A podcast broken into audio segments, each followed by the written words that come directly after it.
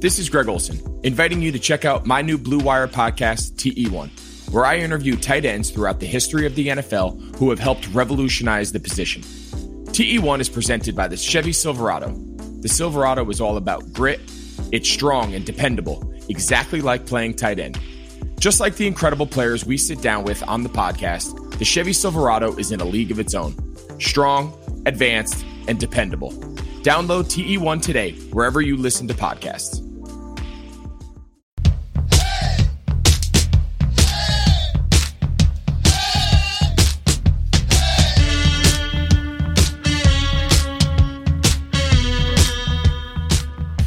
With that, folks, welcome into another Victory podcast, part of the OBR.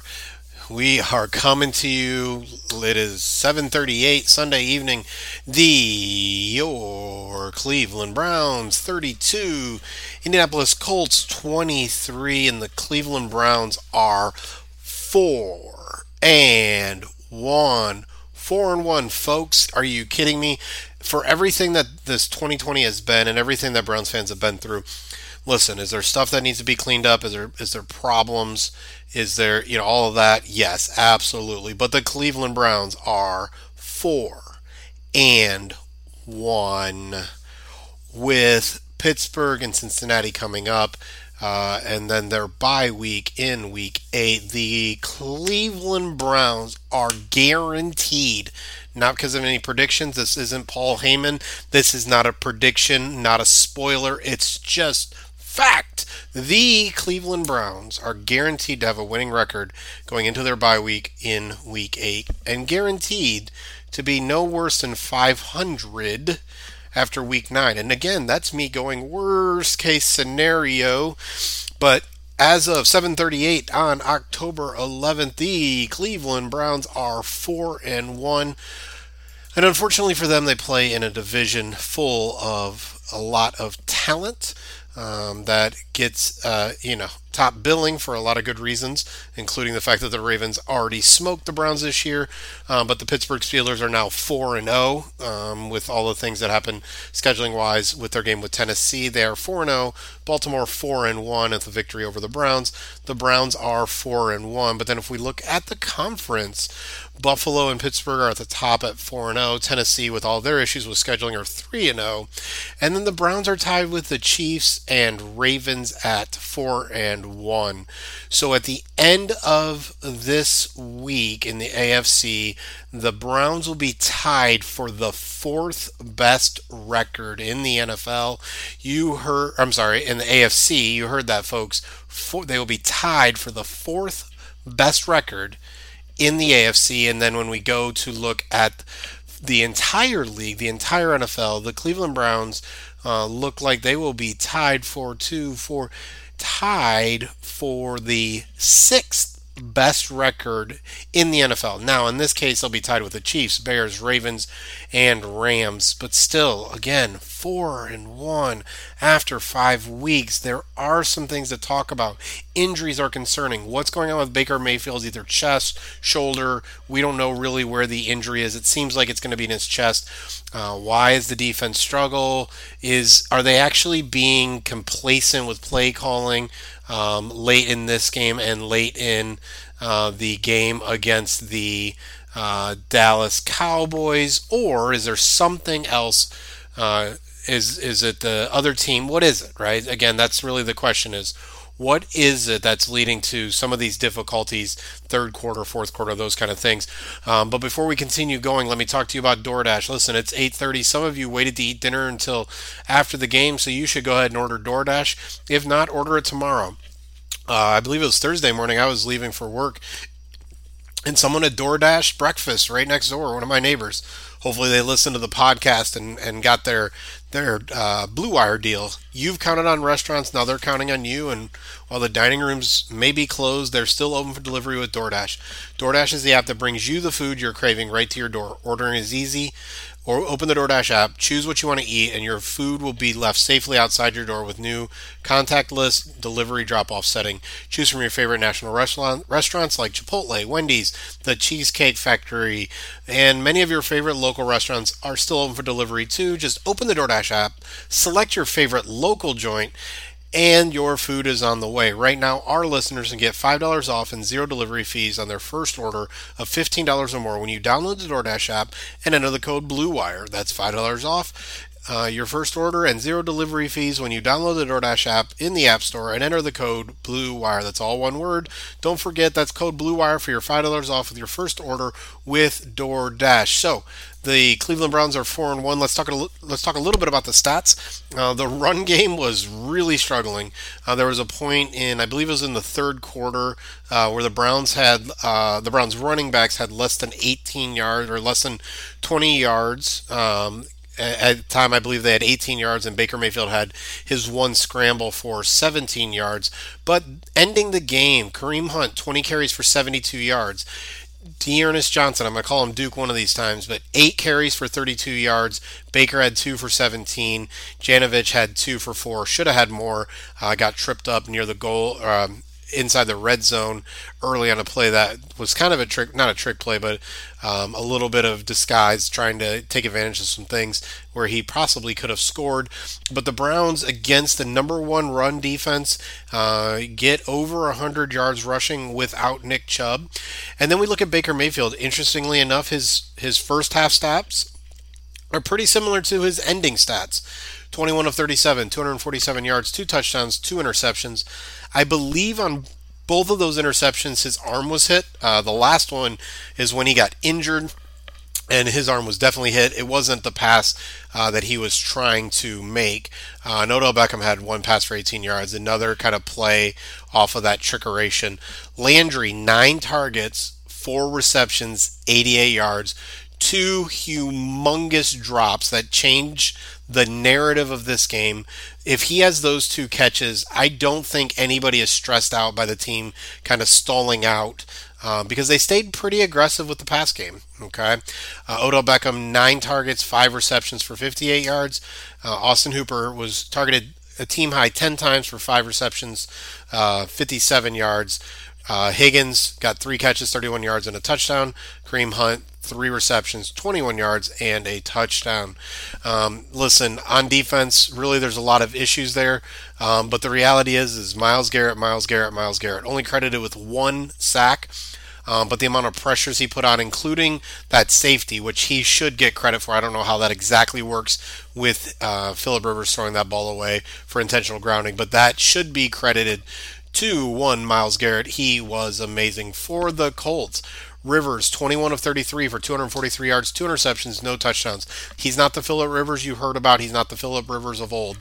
Running, we knew that the running game of Indianapolis was going to be important.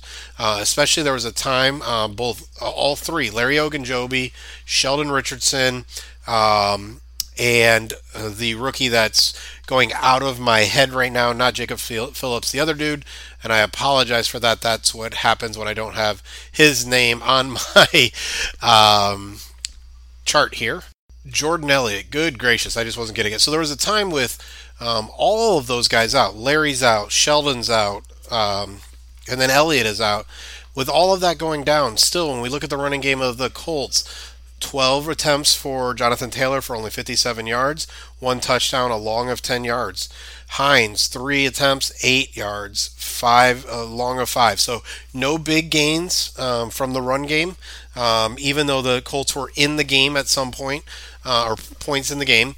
So total, uh, we're getting 60, 68, 69, 68 yards total rushing um, for the Colts. Um, from the pass game, T.Y. Hilton, 10 targets, 6 receptions, 69 yards. So it's really interesting. There's a lot of um, receptions here uh, and a couple long ones 36, 34.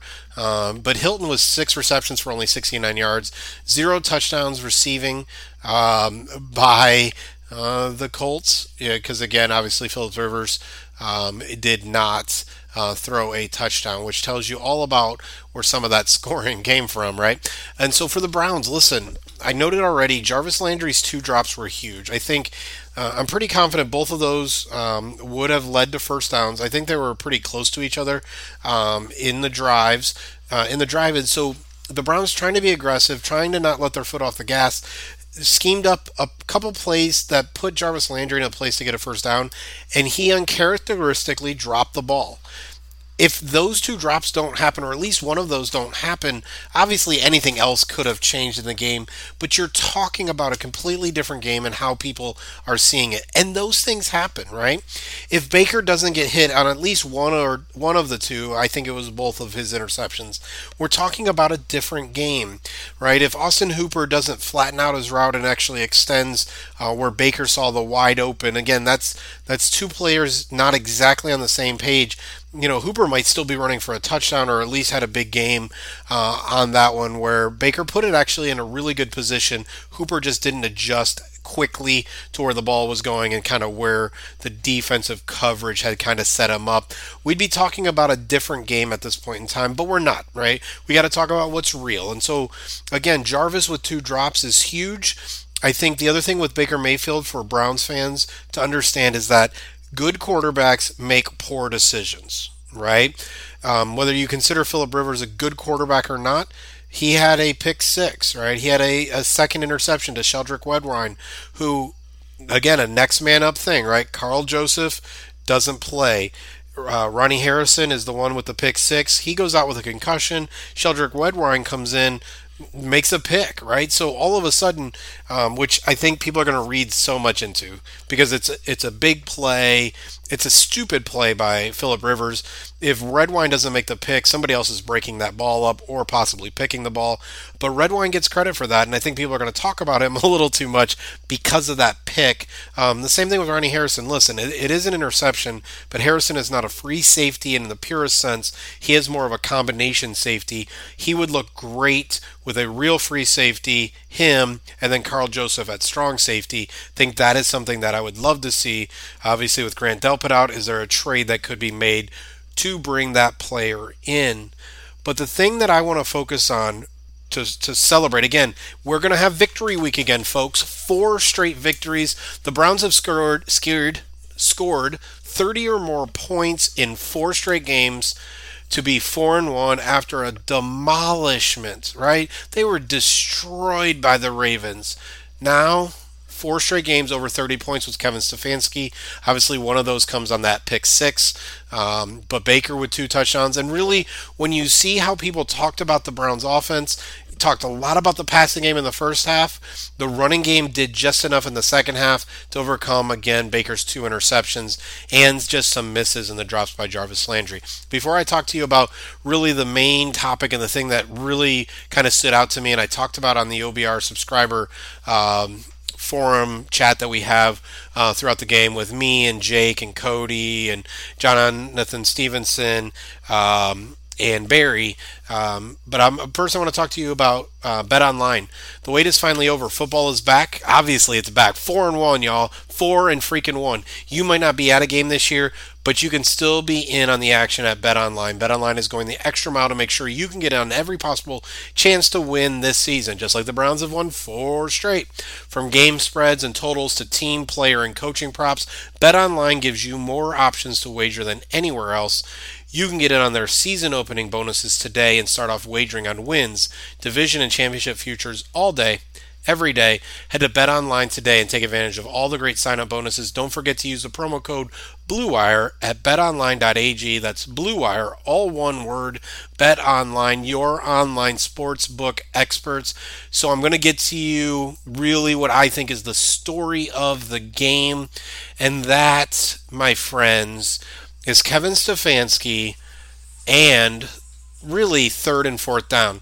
The Cleveland Browns were 10 of 17 for 59%. 17 third downs, they were 59%, and they were one of one on fourth downs. I'm not going to try to figure out the math of what 11 for 18 is. I probably could figure that out really, really quickly if I wanted to, but I know this it's over 60%, right? Or, yeah, it has to be, right? 59% on third downs, 10 for 17 one for one on fourth down. And here is what I have seen from Kevin Stefanski. And I'm, unfortunately, I don't have uh, the time because I want to get this recorded and up before 8 o'clock tonight. So you have a chance to listen to it if you didn't watch the game, or if you're hyped up like you can tell I am, you have something to listen to to maybe bring you down a little bit or at least get you thinking instead of emotional. But here's what I know about a lot of those uh, 11 conversions on third or fourth down. If the Browns needed three yards, they got four. If the Browns needed one yard, they got two. And what I've seen from Kevin Stefanski is the idea that let's go ahead and get you know a new set of downs let's get one yard let's get three yards let's get five yards whatever it is that we need let's get those and then we can look for chunk plays on first or second down.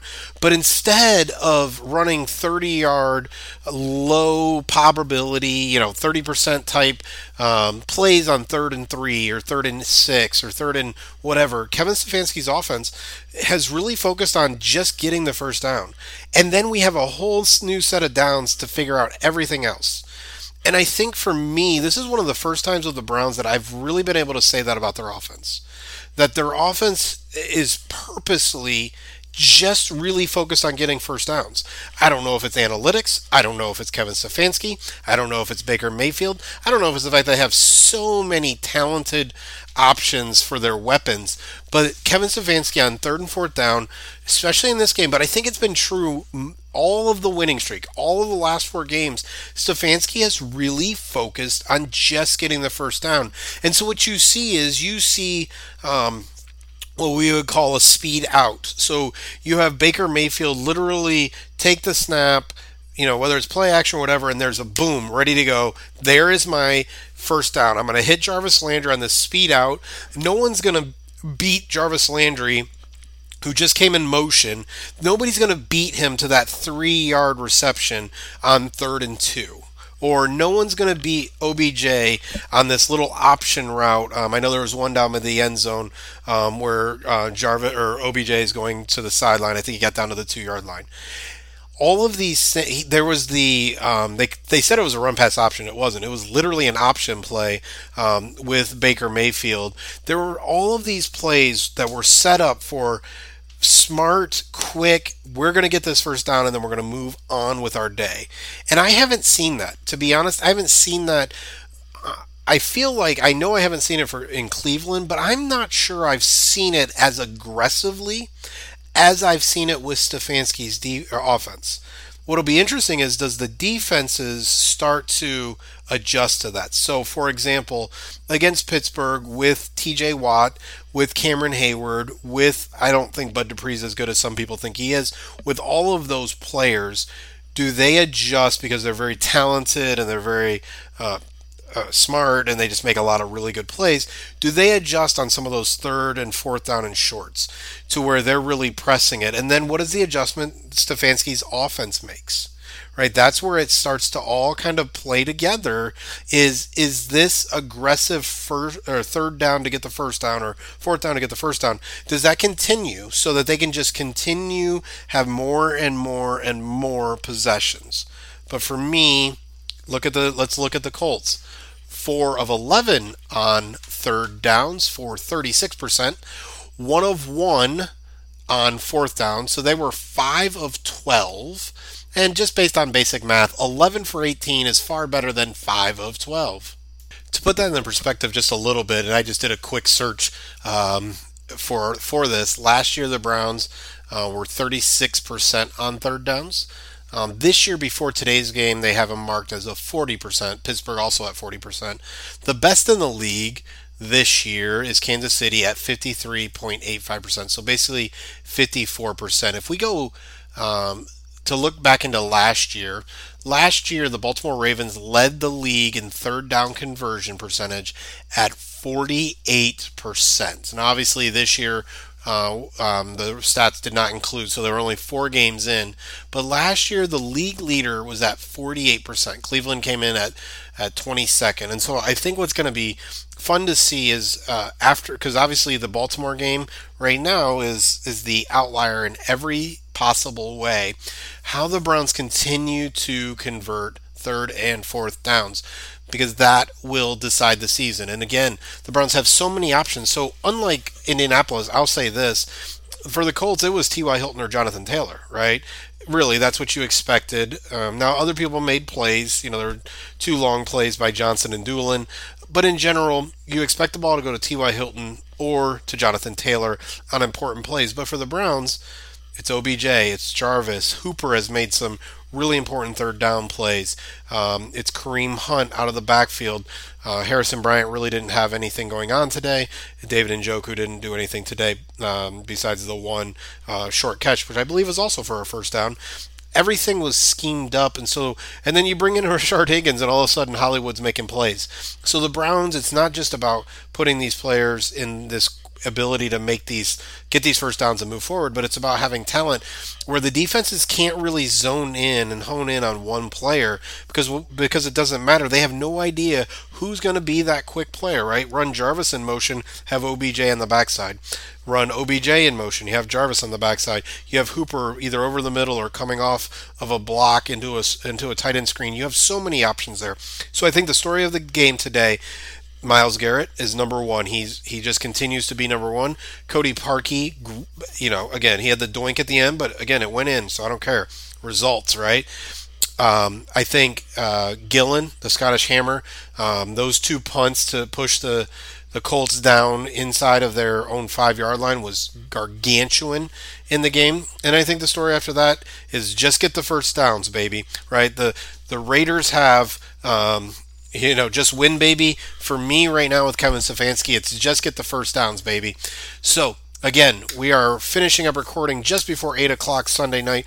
Many of you are going to listen to this on your way into work tomorrow, which will be October 12th. We are rolling almost halfway through October at this point in time.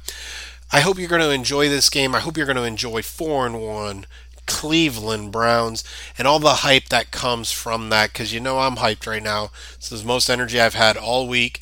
Let's go. Let's looking forward to Pittsburgh. Listen, if the Browns can beat the the Steelers and go to 5 and 1 with a victory over Pittsburgh, a bit victory over Baltimore and everything that's gone on in between, a 5 game winning streak, that is awesome. Um, but I we got to make sure we celebrate this one first. 4 and 1, baby the Cleveland Browns are 4 and 1.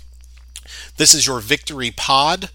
This is another fourth straight victory week. Make sure you take care of yourself, take care of others, and go Browns.